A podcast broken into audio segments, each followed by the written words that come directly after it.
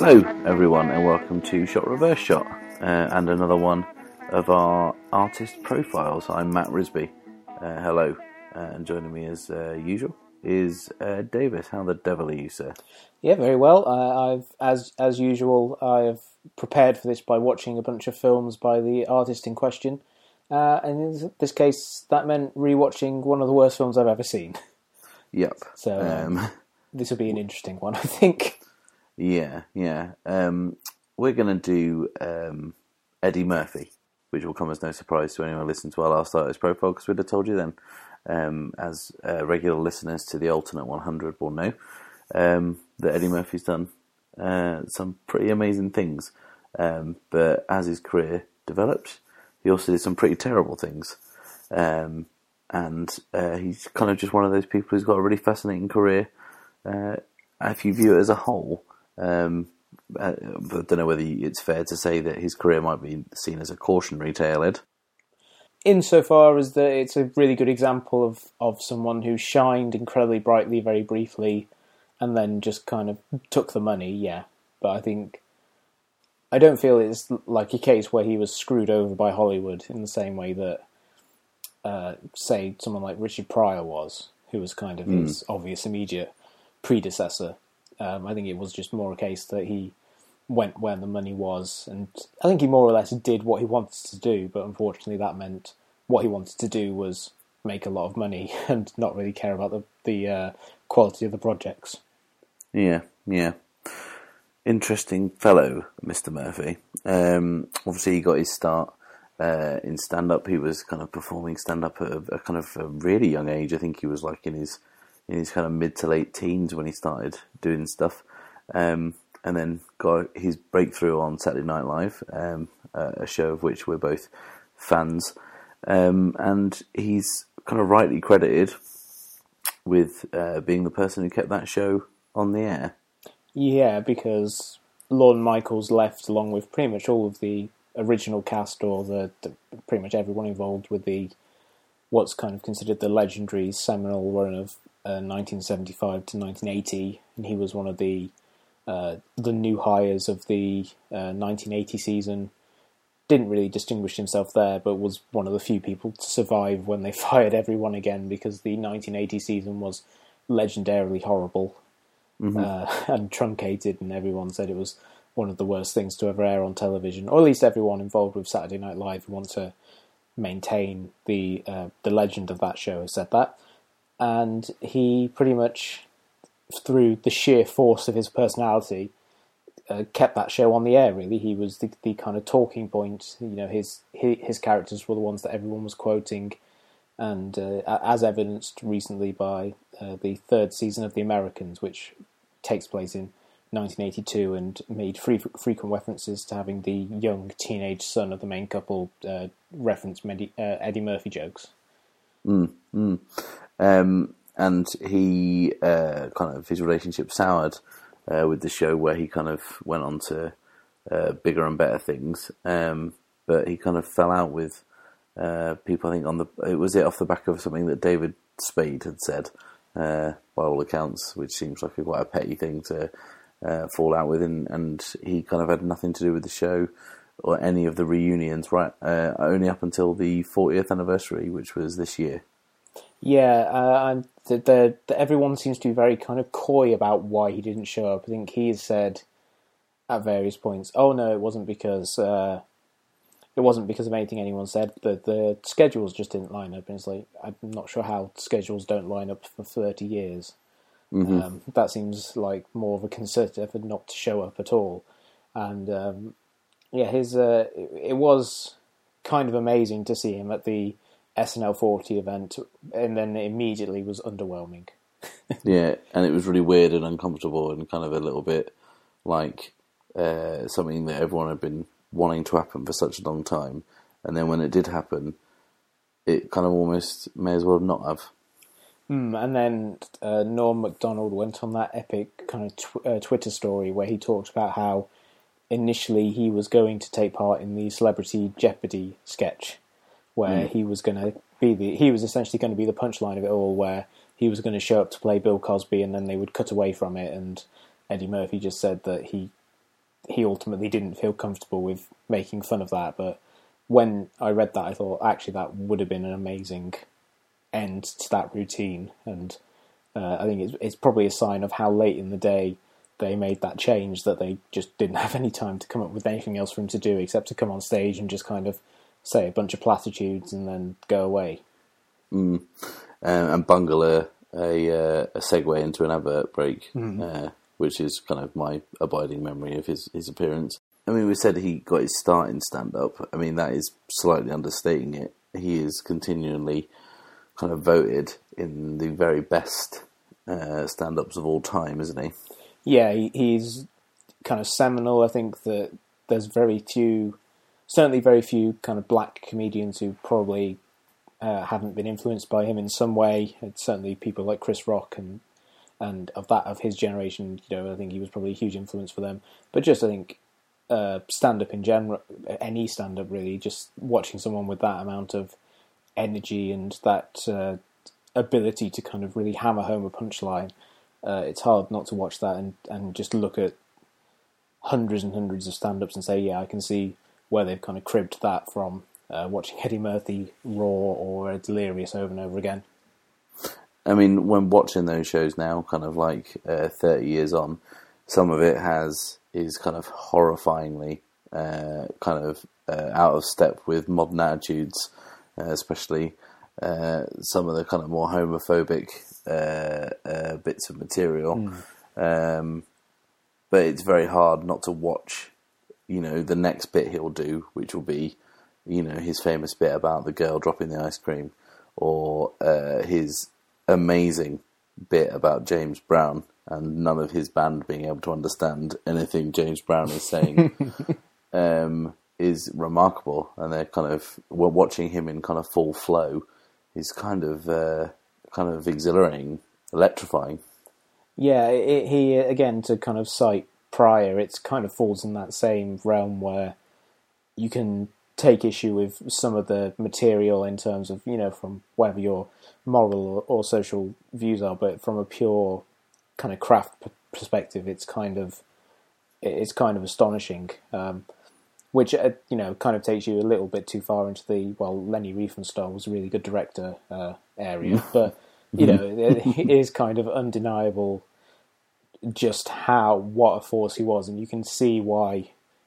You know, he he put out two albums, and then for the third one, they said, "Yeah, we need to release this as a feature film."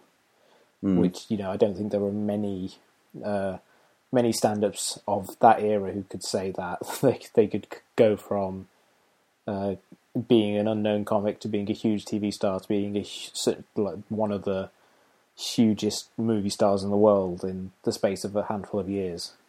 Mm. And it's worth noting as well that when they released his stand up in cinemas, it took like $50 million uh, in the early 80s, which is quite a significant amount of money.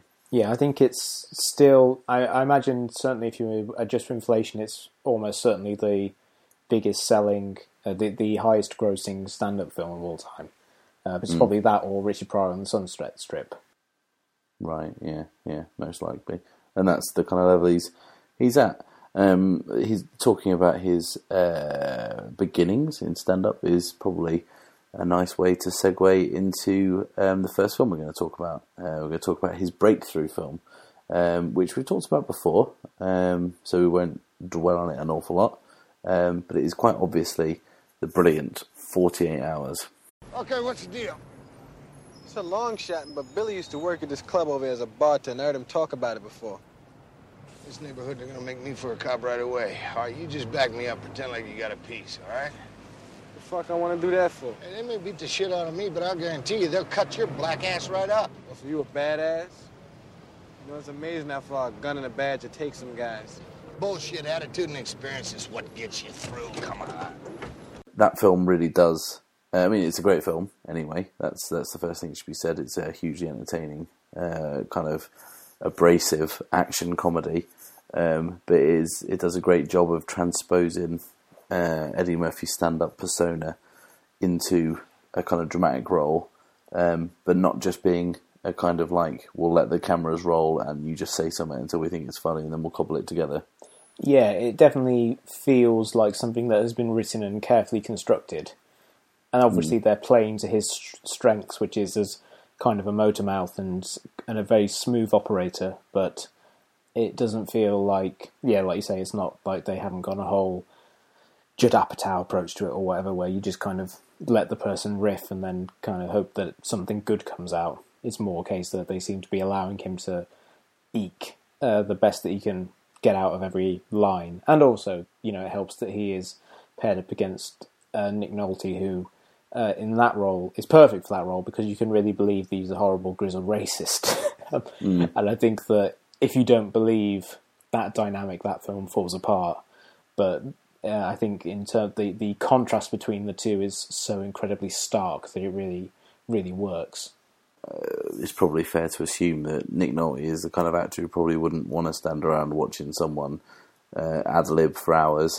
um, so I think that there's there's a certain kind of brutal economy to the scenes they have to with each other, and you get the very real impression that uh, if it didn't kind of get from A to B as quickly and as uh, as kind of uh, you know in the best possible way, then Nolte was probably going to start swinging.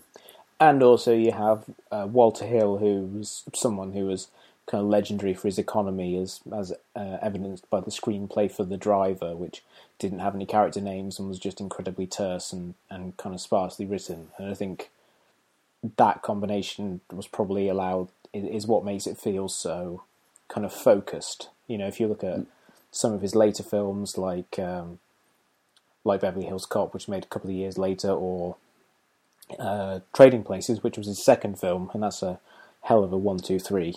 Um, To to kind of come out the gate with those three films, there's a, there's something a little kind of looser to it in a sense that people are uh, maybe slightly in awe of his star power at that point and allowing him a little more lassitude. Whereas this is a case of going, you've never made a film before, you know, let us kind of take a lot of the, let us kind of focus you and kind of point you in the right direction.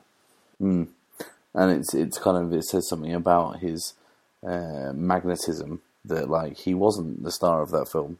It's a it's a kind of twin billing between him and Nolte, um, but he kind of rides roughshod over the entire film. There's not really a moment where you kind of can't inextricably link Murphy to every kind of fibre of that film.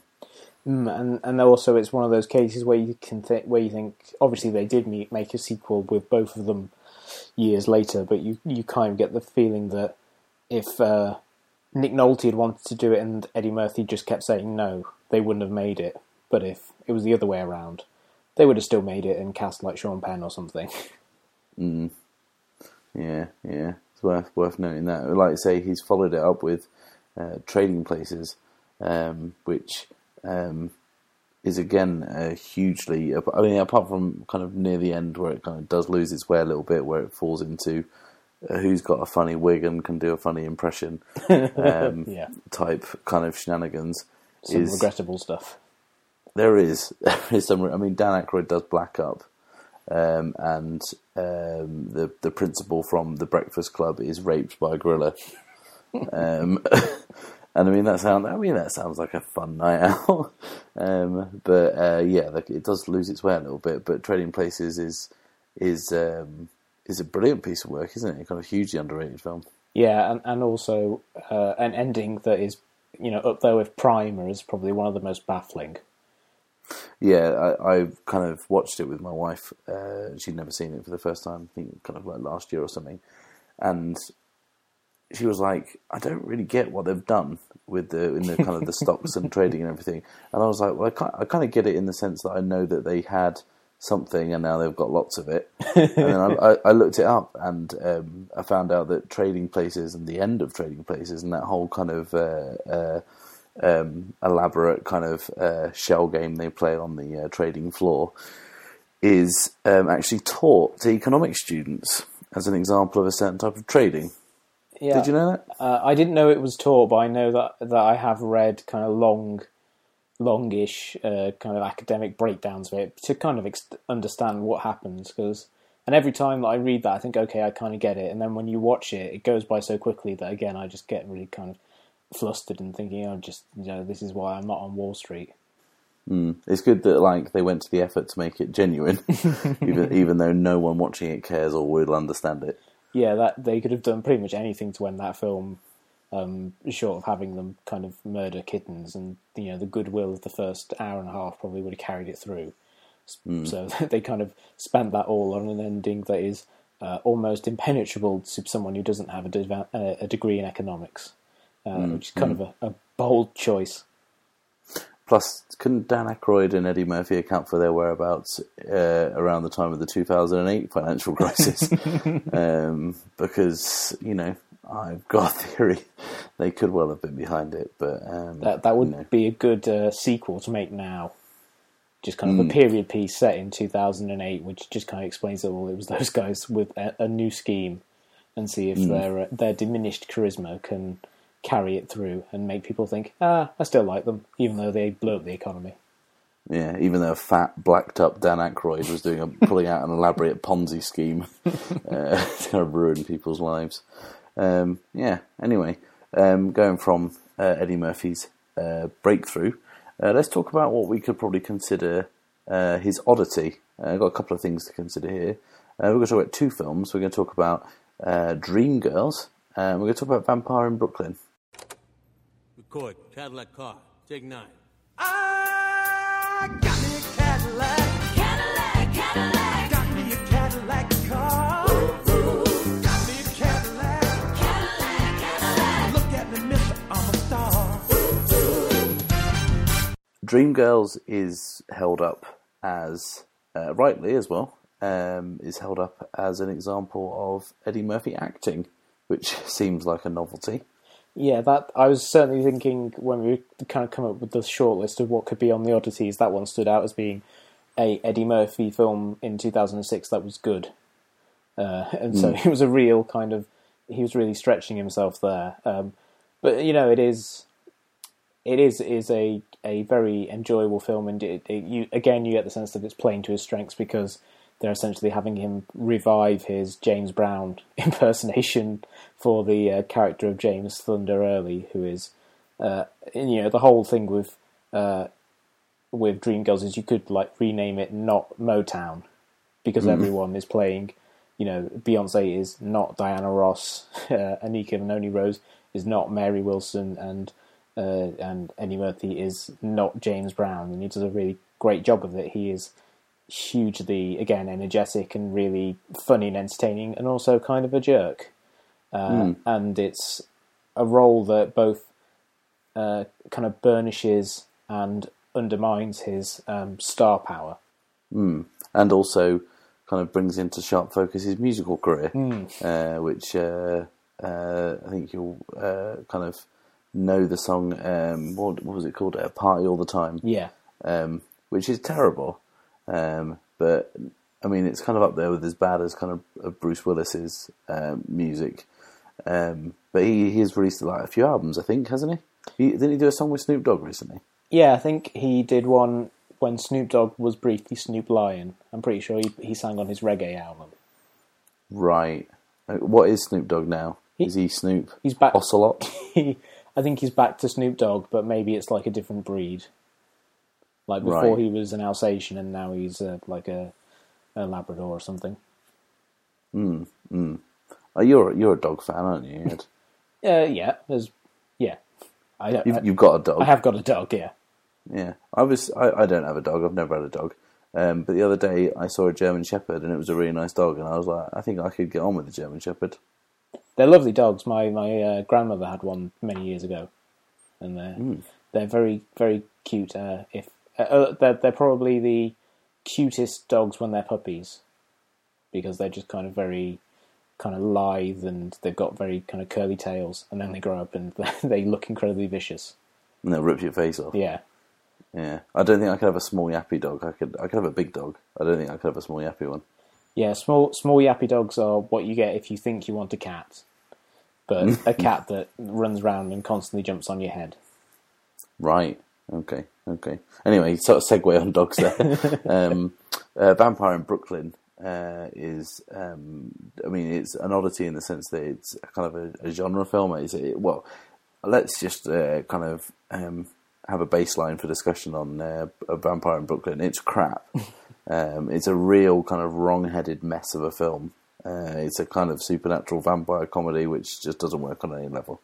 But it's notable because it's kind of different to everything else he did. Yeah, is it Wes Craven did that one? Yeah, Wes Craven did that. Wes yeah. Wes Craven making so not only is it Eddie Murphy deciding to do Supernatural, which he had only really done once before with The Golden Child, was that? yeah, Yeah. The Golden Child. Uh, and Wes Craven deciding he would do comedy, and Hmm. yeah, it is it is horribly mismatched. Uh, but you know, as is the way of these things, that that's something that makes it kind of interesting. Mm. And it's just got like weird moments of kind of like really unpleasant violence and then unfunny comedy. It's a kind of a real kind of uh, literal horror show. Um, yeah, it's, it's no fun at all. But it's, it's worth noting when we talk about Dreamgirls being seen as a novelty for Eddie Murphy acting, it's it followed a kind of shift in his career um, when he kind of in the mid '90s, I guess, kind of became a child star, a family movie star, which is thinking back to uh, you know his early stand-up material seems kind of inconceivable that he would go and kind of do that.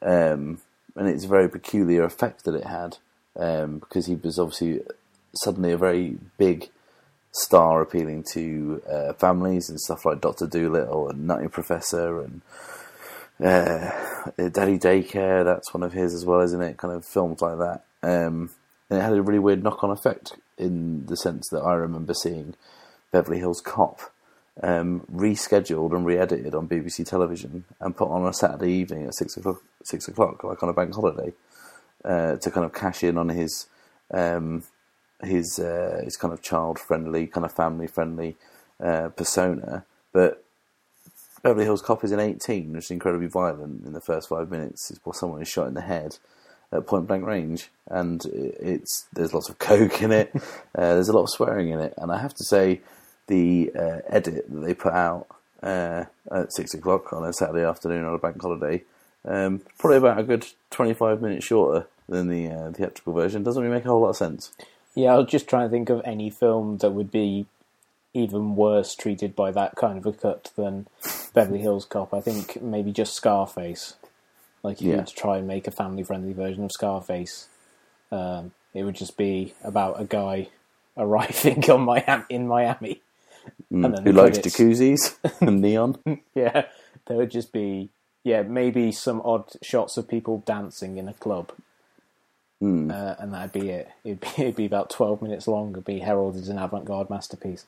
Um, Yeah, I think it, it did. I, I was thinking uh, when looking at this, of, uh, when we we're looking at, at films for discussion, trying to work out when kind of the rot set in with his career because there's kind of an image of Eddie Murphy where, like you say, he like we were saying, he became a huge star on Saturday Night Live and then a huge movie star um, to the extent that Beverly Hills Cop was the most successful film of 1984 ahead of Ghostbusters, which, uh, considering the uh, the the the respective uh, reputation of those two series now seems almost inconceivable that uh, a film could be more successful than Ghostbusters, um, and you and so you have this kind of really it's only about eight years where he was this huge star. Uh, in that sense, that his work was just kind of generally associated with stuff being hugely su- successful, but also quite good, and this idea that he was kind of a comedy superstar, and then like you get into the even as the as early as kind of the early '90s when he does Beverly Hill Cop, Beverly Hills Cop three, which is uh, one of the worst sequels ever made, uh, and also kind of one of the signs of John Landis's uh, career taking a downturn. Uh, and then, so I, I thought it was, and then the next 20 years are pretty much a wash, except for the odd kind of supporting performances and things like Dreamgirls and, and Tower Heist, in which he's surprisingly good. Um, And there's just that, that kind of sense that for a whole generation of people, he just, people just think of him as being, you know, Doctor Dolittle, and uh, uh, and the voice of uh, the donkey from Shrek, uh, rather than this kind of firebrand that he was at the beginning of his career. That leads us on to uh, talking about Eddie Murphy's most successful film, uh, which he does play a donkey that talks. Uh, in the Shrek franchise, I think number two is the most successful. Yeah.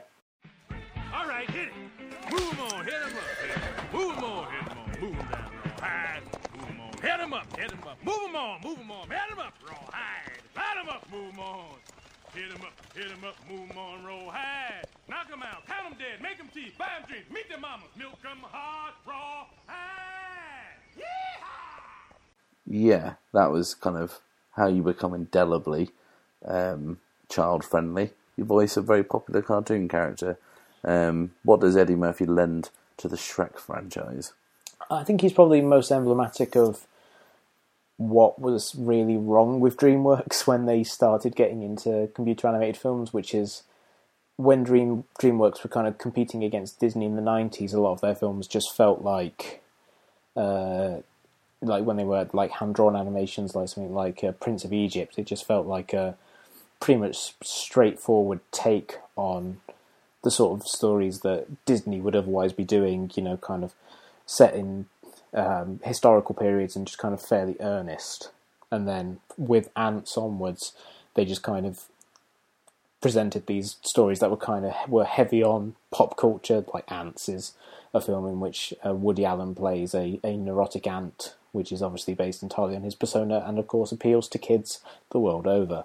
Um, And Shrek kind of took that even further, where that film and the second one in particular is just a collection of pop culture jokes, and casting Eddie Murphy is a big part of that because it means that you can you know have a character who's just kind of sassy and can just kind of constantly make references to films and songs or whatever that uh, parents would know and that kids would have no idea about, and as such embodies pretty much the entire DreamWorks aesthetic.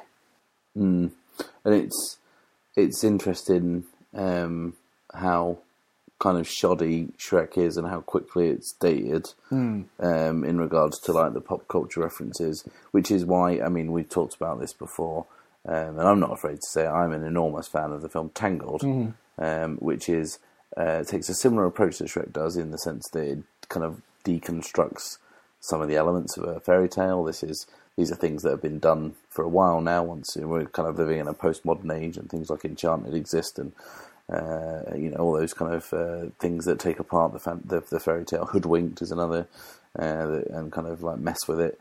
But Shrek does it in in a quite a cheap way.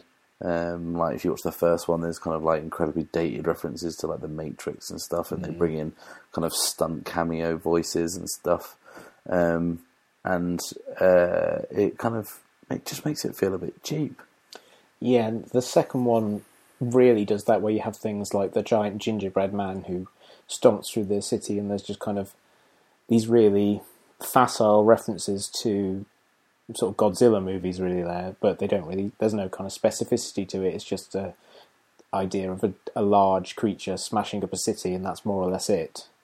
Um, Or um, I think it's the second one that has the joke about Pinocchio wearing a thong, which is really weird joke to have in a kids' film. Um, yeah, there's, there's just lots of things in it where it just feels like Family Guy, but with most of the kind of uh, quote unquote edgy humor removed. Where it's just kind of like, and the second one also opens with a Lord of the Ring, Lord of the Rings reference, if I remember correctly, where they Yeah, is the one with like dragons and stuff in it, or is that all of them? they all have dragons in them, but but in the first one it's a villain, and in the second one she's married to. I know the she, the second one she's not in because uh, uh, contract negotiations they couldn't get her. Um, no, the second one she's away for it, and then at the end she shows up with her donkey uh, dragon hybrid babies, which raises so many questions. Kind of really unpleasant ones as well. Questions that- to which I do not want to know the answer. But yeah, Um, there's there's just something about it. They are kind of fascinating the Shrek films to kind of think how huge they became because the second one in particular was like, I think it still is probably the most successful animated film of all time.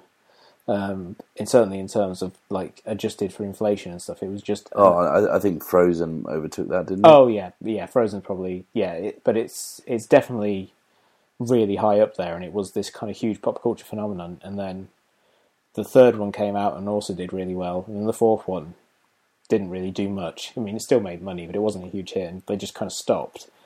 And it's kind of weird. It, it feels like that whole phenomenon didn't happen now because no one really talks about Shrek.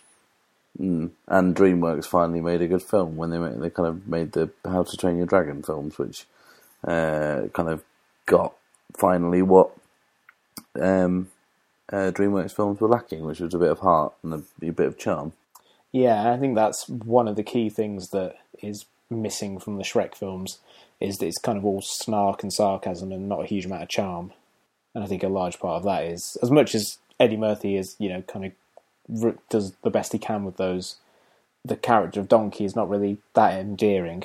Uh, yeah, I um, remember seeing um, to kind of like hammer home a point at how kind of charmless these films are.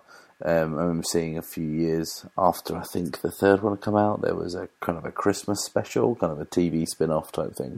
Um, and I watched it and, I, and then I kind of listened to the voices and I was like, oh, they haven't got um, Myers or, or, or Eddie Murphy back because you know these people don't. They sound kind of a bit like them, but you know not really like them. It's like watching the real Ghostbusters cartoon from the, the kind of eighties, nineties. It's not really them. And then I wait to the credits and it was them. And I was like, I bet they were just really kind of just going through the motions, not really kind of committing to the performance. And that's kind of why it feels like it's not them. Kind of get the sense with those Christmas specials that, you know, Eddie Murphy and, and Mike, Mike Myers by that point were just thinking, you know, I'd really rather be doing something else. This is just, you know, just kind of come in for an afternoon and get it done. Mm. Are they still making Shrek films? Because there was a Puss in Boots movie, wasn't there? And uh, is that now is it now over? There is a Puss in Boots cartoon series, which I think is on Netflix. Yeah, it is. Yeah. Um, but that's it. As far as the continued adventures of the of the characters, it's uh, it seems to be dead. I don't think they're interested in uh, pursuing it any further, uh, which is a rarity for DreamWorks, who seem to want to kind of take their any franchise that works and really run it into the ground. And you know, there was still there was still a few feet of air left for them to kind of crash down with the Shrek series. They like to flog a dead donkey. Mm. See what I did there? Um, yeah, apologies for that one. Um, and apologies for bringing the next film into everyone's uh, consciousness because uh, we're going to have to talk about Eddie Murphy's worst film. And there's quite a long uh, kind of uh, list that we could choose from. Um, but the absolute nadir is uh, Norbit. God damn it, Norbit, how many times I got to tell you when you drive my car, don't adjust my seat? I haven't touched your seat. Then why's it up so damn far? It looks like it's back as far as it goes, Rasputia. No, you moved it, I can tell. Cause look, when I inhale, my titty make the horn honk. Listen. You see that? That ain't right. I hear it. Mm, that scientifically proved that you was adjusting my seat.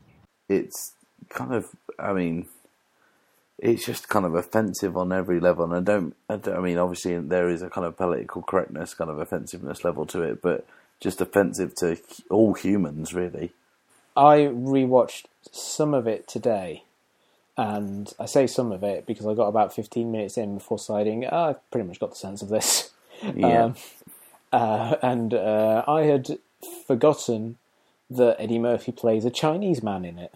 Mr. um, Wong Yes, I remembered that obviously he plays Norbit and he plays Rasputia because they're the ones that are featured on the um, on the box art. Um, uh, I don't want. Uh, I just realised that implies I own it on DVD. I don't. Um, Blu-ray. I watched, it, I watched it on Netflix, and um, yeah, it's just kind of like you think you get the sense that maybe the film would have been a bit less awful if he had cast I don't know like James Hong or something in that role, even someone who's just vaguely Asian, yeah but not him in what looks like fairly ropey makeup. I mean, Oscar winning, Oscar nominated ropey makeup. Makeup.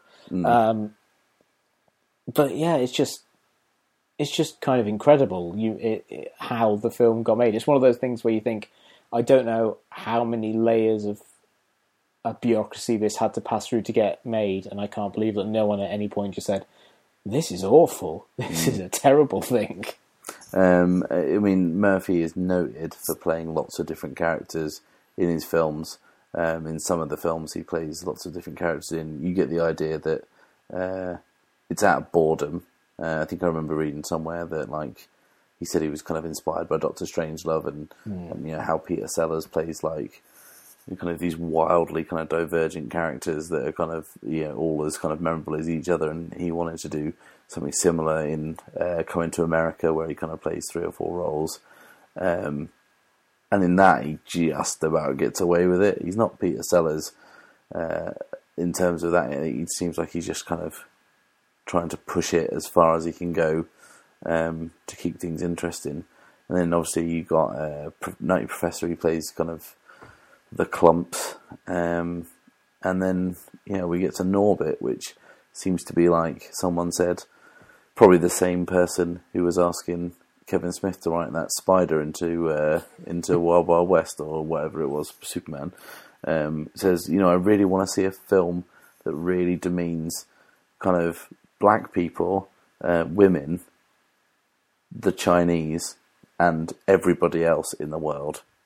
I, I kind of wonder at what if it was because at some point it became kind of on brand for him to do multiple characters because, like you say, initially it was because he loved Doctor Strangelove and uh, and Peter Sellers was a huge influence for him, and you can see that I think in some of those early films where he does it that, that he seems to be trying something with it, but I think from the Nutty Professor onwards, it just kind of became a sense. Oh, I'm the guy who plays multiple characters and he would just keep doing that regardless of whether or not those characters were a good idea. Uh, and I think it's probably telling that the best case of him playing two characters is Bowfinger, in which the two characters are are just him, Mm-hmm. with rather than in kind of fat suits and with elaborate makeup jobs.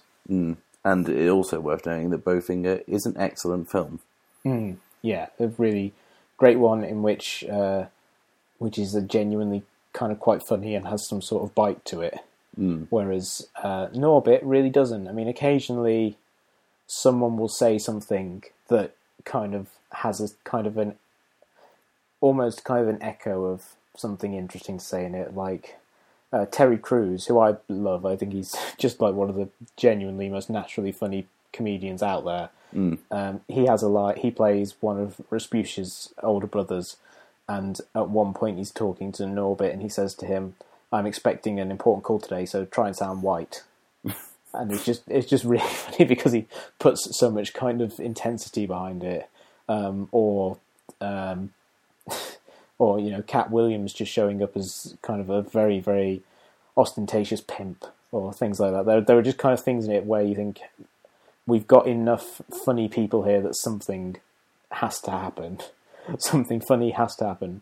But for the most part, it's just kind of this completely dead thing where they also uh, just hammer jokes into the ground, such as the joke of, uh, you know, Norbit and Rasputia get married, and their first night as man and woman, she kind of leaps on him and breaks the bed, and then that joke is repeated four times in quick succession, never really uh, improving. It's funny you should mention um, Terry Crews there because I actually forgot he was in Norbit. But the other day, uh, White Chicks was on telly, and I caught the fact that he was in that. That guy is in both Norbit and White Chicks. Uh, no wonder he is so likable now because he has to. He, he has had to, in a kind of Shawshank sense, kind of crawl through miles of shit and piss to come out clean the other side. I, I did. It's funny that um, reading the trivia for for Norbit, it did say um, it- stars both that and Damon Wayans, and it said it, Terry Crews and Damon Wayans their first collaboration since White Chicks. I kind of think, yeah, that was something that everyone was really kind of clamoring for. that creative partnership, everyone really wanted to see them come together and do what uh, more work they could do. and they've said collaboration when they meet Payday. That's really what's being said there. T- Terry Crews does have the absolute single best moment in White Chicks, which is when he's driving one of the Wayanses in a car and he starts singing um, "A Thousand Miles" by Vanessa Carlton, which is just great because he sings it with such exuberance, and uh, that was uh, everyone was reminded of that moment when he did it on Lip Sync Battle over here recently, and uh, was just hugely entertaining. But um, as as good as those two moments were, it doesn't really justify the existence of white chicks. nothing nothing about the likability of Terry Crews and the general kind of all round awesomeness of that dude can elevate Norbit uh, out of what can only be described as a, a kind of like shitty mire of uh, awfulness. Yeah, it's it is just completely awful, and there are lots of films that you kind of look at as um, as being examples of Eddie Murphy at his absolute worst. And I think this one wins out partly because of the offensiveness of it, but I think also because he wrote it. he he co-wrote it with his brother. I, the the the fact that he kind of has his his name on it as a writer makes you think this is this is worse than if it was just kind of a uh, than just kind of a studio for hire job that he was being le- really lazy about. This was something where he pitched an idea that a studio agreed to make. Yeah, absolutely. And more offensive than any of its content, uh, any of its kind of like gender politics or or kind of wasting of kind of talented people is the fact that it made a lot of money. Yeah, it was a pretty si- well. I don't know if it was a huge hit, but it Was certainly it? It like made, definitely made its money several times over.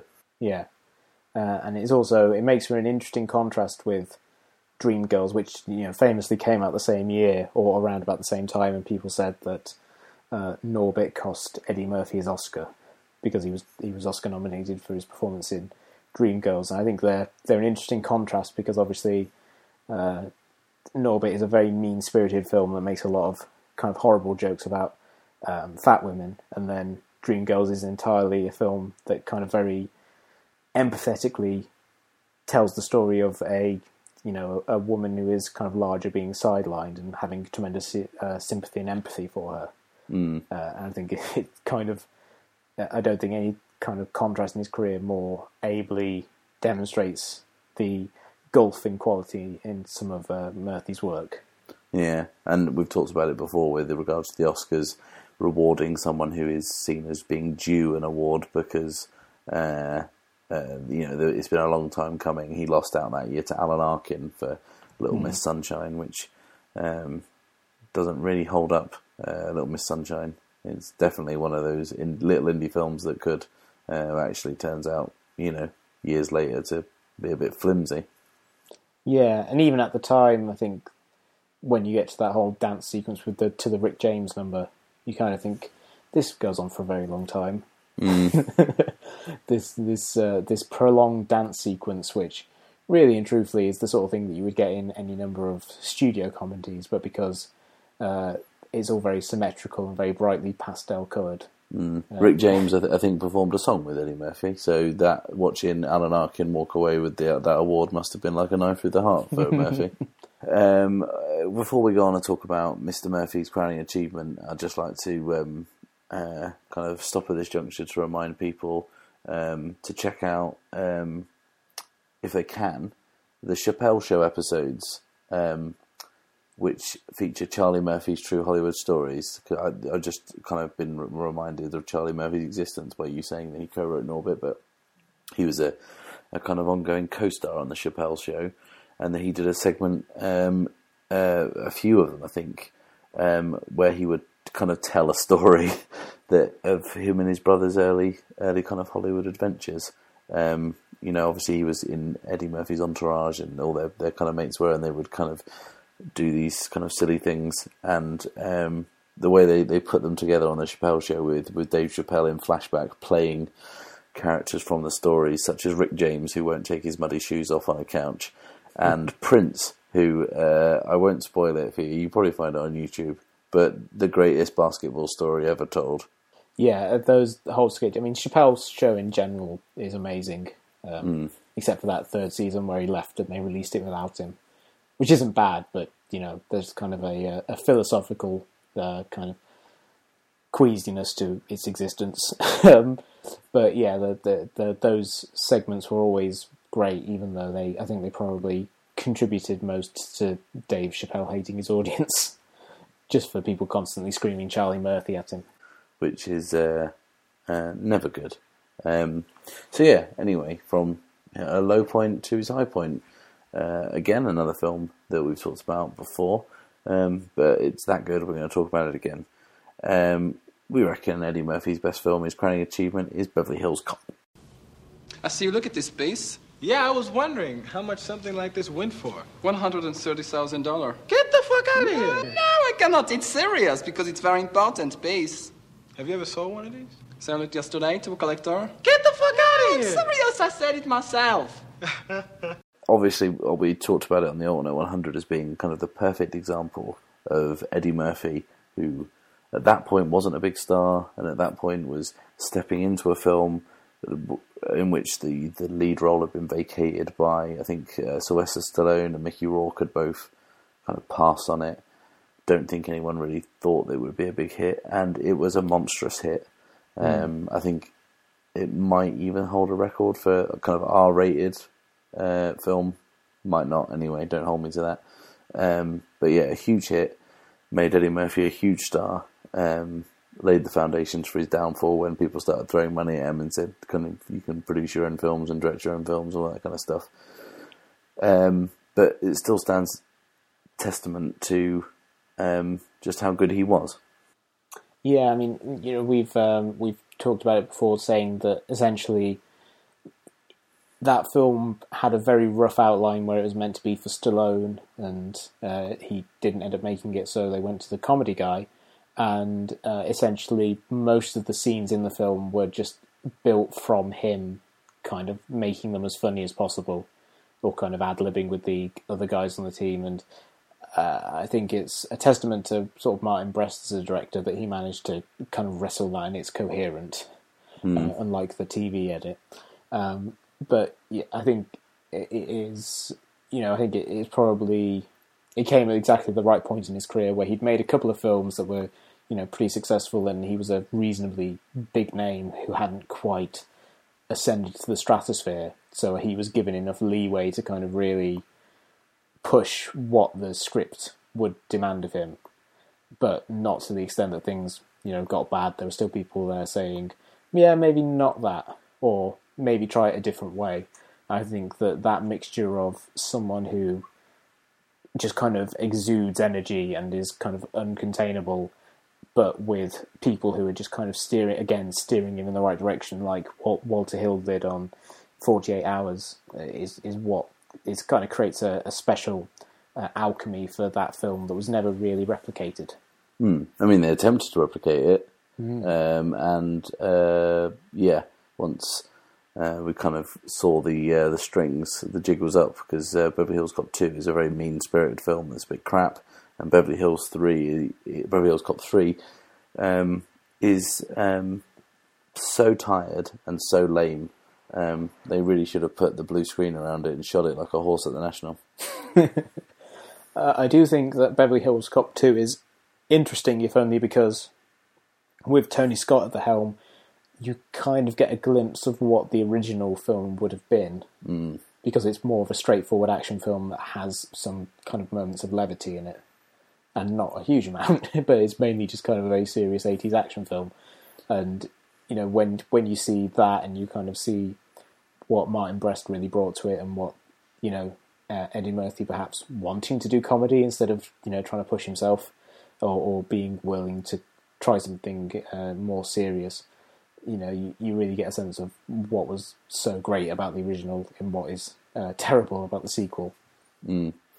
Um, and it's interesting that he won't let the Axel Foley character die. Um, We have had uh, a TV show that's been kind of in development and started and then stalled and then was piloted and then didn't get picked up and now it's still going. I don't know what's the what's the status with it.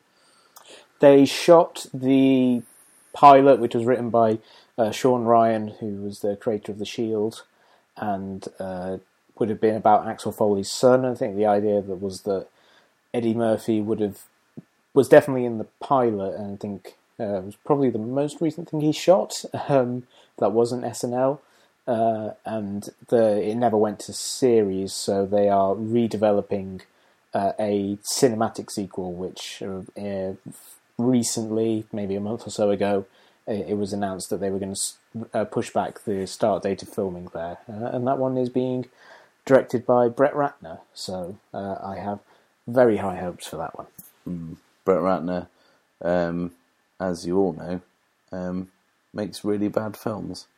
Um, really and charmless very- ones.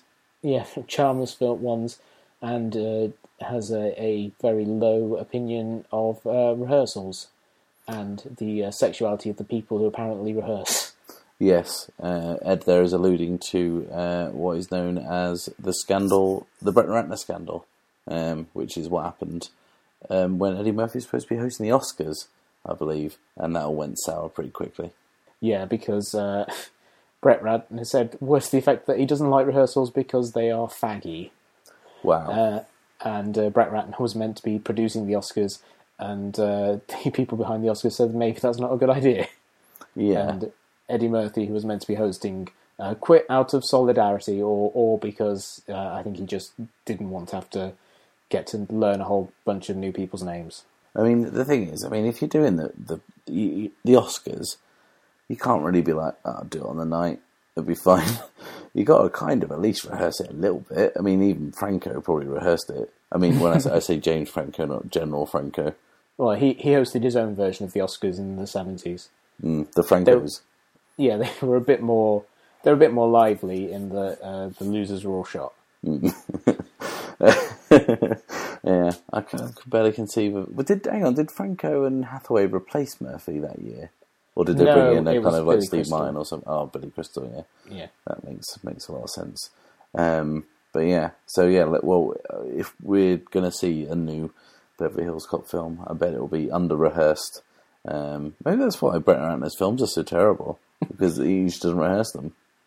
It certainly seems that way. I think he certainly if you look going back to like the first Rush Hour film, which is not a terrible film, but it's a film that pretty much gets by solely on the chemistry of its two stars, and you get the sense that that film was a case of where Brett Ratner showed up, pointed a camera at Chris Tucker and Jackie Chan, and then didn't really do anything else. And I think if I was Jackie Chan about to do an incredibly dangerous stunt, I'd be saying, uh, "Hey Brett, do you mind if we just run through this a couple of times with the stunt guys?" And then Brett's there with his like coffee and his cigar, just going, "Oh, that's faggy. Don't bother doing that." And then Chan dies of a broken neck. You know, it's just, it's just. I know that some directors like, I don't want to rehearse. I want to kind of keep the spontaneity and keep the the magic uh, as it happens. But like, it's the you know, it's the fucking Oscars, man. There's there's at least there's costume changes. who who do you think would be because I think the the thing about the original Beverly Hills Cop that is kind of great. Uh, I think you know is that action comedy is something that's really really hard to do, and I think it's there's very few people who can do it well. Mm-hmm. Um, and really, you know, Martin Brest only did it twice with um, uh, Midnight Run and, and Beverly Hills Cop. Mm. Who do you think would be able to do it well? Because I can't really think of many people who could balance the need to sell a good joke and also have kind of really exciting action. Mm, the glaring, uh, glaringly obvious uh, um, uh, kind of uh, choice would be uh, Lord and Miller, uh, who um, can basically turn shit into anything. Uh, the the kind of the Hollywood twosome who currently specialise in taking pitches or ideas that are so underwhelming that people's uh, are just blown away by how good the end results are. The guys who did uh, 21 Jump Street, which should never have been good. Uh, Lego Movie should never have been good. Cloudy with a Chance of Meatballs, which was good. It, that probably should have been good. It was uh, quite an inventive thing, but you know probably better than anyone had any thought it would be. Um, those guys seem to be the only people I could think of. Hmm, and, and there would be a certain uh, symmetry to the idea of them directing that having turned down Ghostbusters. It's like if we're hmm. going to revive one film franchise from 1984 that really shouldn't be continued, Yeah, we'll go for Beverly Hills Cop. But yeah, I was kind of thinking the only other person I could think would probably be Edgar Wright. yeah, Again, is kind of in the same sort of vein. Someone who is someone who's a very kind of strong visual stylist who also has a knack for you know selling a joke through the use of the camera and who is also just you know kind of a very, very kind of clever writer. But again, someone who uh, probably probably has too strong of a vision for uh, to work with someone like Eddie Murphy, who even at this point in his career, where he's kind of in the doldrums, probably still has a reasonably big ego when it comes to that sort of stuff. Mm. Their humour doesn't really match up either. I don't think they're kind of referential, kind of uh, very nerdy and detailed, and kind of like uh, uber rehearsed and uber slick and uber kind of about timing, um, rather than Eddie Murphy's kind of like motor mouthed. Uh, kind of like steamroller comedy. Uh, I tell you, the Russos would be good. Uh, although they're quite busy at the moment. They're making um, seven Avengers films, but you know they've got the comedy chops from doing Community and stuff, and they've also got the action chops from doing things like well, the Avengers and Captain America. And that one episode of Community. Yes, absolutely. Um, but yes, th- those are our saviours of the Beverly Hills cop franchise, and that, in a nutshell, listeners, is uh, is Eddie Murphy. Um, a, a fascinating character who's done a lot of good stuff and a lot of weird stuff, and yeah, some royal shit. Um, but yeah, who are we doing uh, next time on the old artist profile, Ed? Our next one to veer away from the kind of director actor uh, kind of uh, nexus that we found ourselves in is a producer and uh, one of the most successful producers of all time, Jerry Bruckheimer. which should be very interesting given that uh, Joe Bruckheimer is someone who has made a lot of films that we don't like, um, but uh, is uh, you can't argue with the fact that he is uh, a producer that has, you know, you recognise his films. Um, he has a stamp on them, and I think that would be hugely interesting to talk about. Um, yeah, so that's our next uh, artist profile. Uh, we're back next week with another regular show, um, and until then, it's goodbye from me And goodbye from me. and goodbye from me.